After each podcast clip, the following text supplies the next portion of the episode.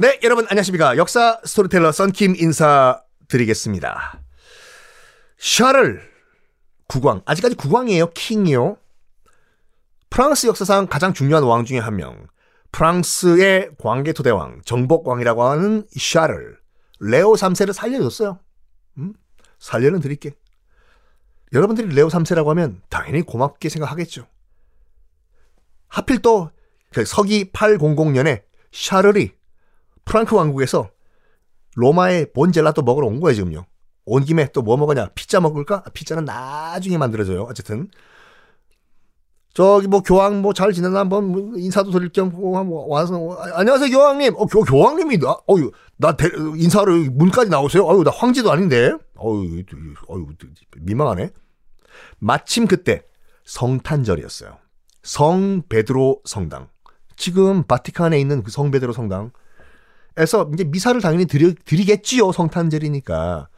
거기에 또 어, 샤르리 성 베드로 성당에서 진행되던 미사에 참석해요. 어이가 신비와라임도 너베 히리신드레시노 성부와 성자와 성신의 이름으로 아멘 미사를 드리고 있는 그때 레오 3세가 뭔가를 들고 와요. 교황이 금관을 들고 옵니다. 금관. 머리에 쓰는 금관. 그거를 교황이 레오 3세가 샤를 머리 위에 딱 씌워줘요. 금관을. 어? 교황님, 뭡니까? 머리 나는 뭐 탈모 치료제예요? 아, 머리에 뭐 이거 왜 씌우십니까 이거? MC 스퀘어인가? 공부 잘하는? 쓸데없는 소리 하지 말고 빨리 머리에 이거 쓰십시오. 그런 다음에 레오 3세가 미사 중간에 뭐라고 소리치냐면 성 베드로 성당에서 소리를 쳐. 진짜 소리를 쳤습니다. 하나님께서 주 하나님께서 당신 샤를에게 황제의 금관을 내립니다. 당신은 지금부터 로마인의 황제입니다. 로마인의 황제시여. 이게 엄청난 선언이었어요. 뭐냐면 지금 그 서로마 제국은 망한 상태잖아요. 망했어요. 서로마 제국은 존재하지 않아요. 당연히 서로마 제국은 나라가 없으니까 황제도 없죠. 끝났어요. 그는 The End의 역사로 속으로 끝난 나라예요. 근데 교황이 지금 로마의 황제여라고 하면서 금관을 샤를 머리에 씌워졌지 않습니까? 이 말은 뭐냐? 교황이 망해버린 서로마 제국의 새로운 황제로서 샤를 임명한다. 가 되는 거예요. 그렇습니다. 명목상이라도 명목상이라도 서로마 제국이 부활을 합니다. 그리고 이 순간부터는 샤를이 프랑크 제국의 왕이 아니라 서로마 제국 물론 프랑크 제국의 왕도 타이틀이 있지만 새롭게 명목상이지만 서로마 제국의 새로운 황제가 됩니다. 교황이 임명했어요. 이때부터 이때부터 프랑크 왕국의 왕 샤를은 더 이상 샤를이 아니라 우리가 역사 시간, 세계사 시간에 한 번쯤은 들어봤을 샤를 대제라는 타이틀을 가지게 돼요. 대제. 대제가 뭐냐? 그냥 큰 황제예요. 대황제. 샤를 황제. 자, 이제 샤를 국왕은 새롭게 물론 명목상이지만 부활한 서로마 제국의 새로운 황제 타이틀까지 얻게 됩니다. 그런데 이 서로마 제국의 새로운 황제 샤를 대제도 자식 농사 망쳐버려요. 사람이 완벽한 사람이 어디 있습니까? 완벽한 사람은 저 썬킴밖에 없어요. 자식 농사를 망쳐버려요. 왜? 들어보세요. 일단 그 샤를 대제는요. 샤를 대제는 뭐 황제의 금관 한번 써보고 814년에 74세 나이로 꼴까닥 사망을 해요.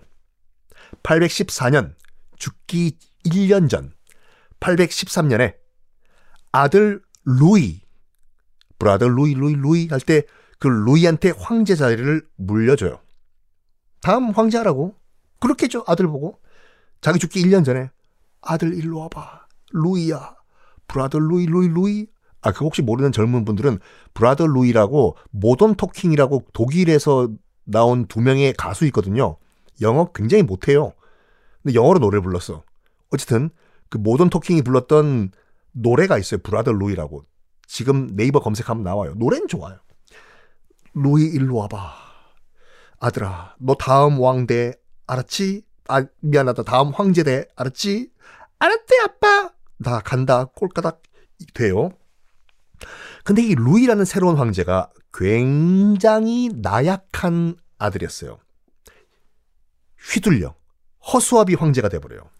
어느 정도였냐면 817년 817년에 성당에서 미사를 드리다가 이 루이 황제가 성당에서 미사를 드리다가 부실공사 감리시공 하급에 또 하급 도급 일 잘못했는지 벽이 무너져 버린 거예요 이게요 성당이 와르르 어이 뭐야 이거 이에서 하도급 주지 말라고 했잖아 성당 건설. 벽이 무너진 걸 딱 보고 하늘의 뜻이다라고 생각하고 나 오래 못 살겠다라고 생각한 거예요 루이 황제가. 아니 벽이 무너지면 건설 책임자 불러가지고 뭐 조사를 하든지 검찰을 조사 막 하든지 하도급 뭐 다뭐 뭐 이렇게 조사를 해야지 나 오래 못 살겠구나라고 생각을 해 루이 황제가. 그러면서 바로 아들에게 황제 자리를 물려줘요 성당 벽 무너졌다고 당연히 이제 큰 아들한테 물려줘요 황제 자리를 큰 아들 이름이 로타르였습니다 로탈이 아니에요 로타르 그런데 큰 아들한테 이제 그, 어, 어, 이 황제 자리를 물려줬는데 동생들이요. 약간 불만을 가진 거예요. 아니, 왜 저 황제는 큰 아들만 황제가 되라는 법이 어디 있겠어? 어? 아, 이 동생이라고 우리는 뭐, 뭐 찬밥이야, 이거? 당시 이제 큰아들 로타르 밑에 동생이 두 명 있었는데, 한 명이 루이예요. 이게 유럽 역사할 때 공부할 때 굉장히 그 헷갈리는 게 뭐냐면, 아빠도 루이고 아들도 루이고 손자도 루이고 어떻게 구별하라고 나중에 구별할 조금 이따 구별할 수 있는 방법 알려드릴게요. 이거는 아빠 루이가 아니라 아들 루이예요. 큰 아들은 로타르, 고 밑에 동생 두 명, 루이와 샤를 대박 대박 아들 이름 또 샤를이에요. 그 샤를 대제 그 샤를 아니에요. 아들 이름 그 루이 황제의 아들 이름 샤를이에요. 자 정리해드리면 병 무너졌다고 나 곧 죽겠다 해서 황제 자리를 아들한테 물려줬던 루이 황제한테는 아들이 세 명 있었어요. 큰아들 로타르, 두 번째 아들 루이, 그 다음에 샤를 이런 식으로 이 샤를을요. 샤를 대제와 구별하기 위해서 역사에서 뭐라고 부르냐면 대머리 왕 샤를이라고 해요. 머리가 모발 모발 없었다고 해요. 지금도 남아있는 그림 보면은 머리가 없어요. 그래서 대머리 샤를이라고 역사에서 부르거든요. 참 이분 살아계셨으면 어, 억울할 거야. 야 다른 이름도 많은데 왜 역사학자들은 나보고 대머리 샤를이라고 해? 당신이 대머리니까. 이 하여간 뭐 나머지 동생들 그 루이와 대머리 샤를이 아니 왜 형한테만 땅 주고 그래요? 우리도 땅 주세요. 우리도 어, 우리 뭐 아들이 우리 아, 들 아니야 우리야? DNA 검사 해볼까 우리? 치고받고 싸워요 형제들끼리. 아, 싸우자고! 형제, 땅 얘기할 때, 부동산 얘기할 때 형제가 없어! 세 형제가 치고 받고 싸우고 난리가 나. 그러다가 843년에, 843년에 베르댕이란 지역에서, 어, 어디서 많이 듣던 지역인데, 그렇죠? 썬킴의 세계사 완전 정복 1차 대전편에서 맨날 나왔던 것이 베르댕 전투잖아요. 아, 맞다. 맞다. 그때 나왔던 그, 나왔던 그 베르댕 전투 1차 대전 때 맞아요. 그 베르댕이에요. 지금의 그 베르댕. 거기서 세 형제가 모여요. 야, 우리 형제들 모여. 아, 우리 치고받고 싸우지 말고! 우리 여기서 는 손잡고 화해하자. 어? 베르댕으로 와! 음. 세 형제가 모여.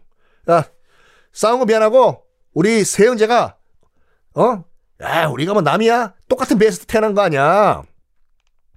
똑같이 우리, 어? n분의 1로 땅 나누자. 나눠요. 그래서 루이는 동쪽 땅을 차지합니다. 그것이 동프랑크가 돼요. 데머리샤를, 데머리샤를은 서쪽 땅을 차지해요. 그것이 서프랑크가 됩니다. 그리고 큰아들 로타르는 중간에 있는 중간 프랑크 땅을 차지합니다. 이게 굉장히 큰 의미가 있는 게 뭐냐면 동프랑크는 나중에 독일이 돼요. 그리고 서프랑크는 프랑스가 됩니다. 그리고 중간 프랑크는 이탈리아가 됩니다. 재밌잖아요, 여러분들. 이 베르댕 조약.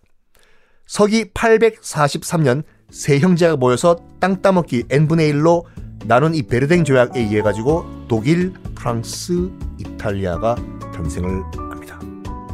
자, 이 프랑스 다음 얘기 또 다음 시간에 그러면 쭉 연결하도록 하겠습니다.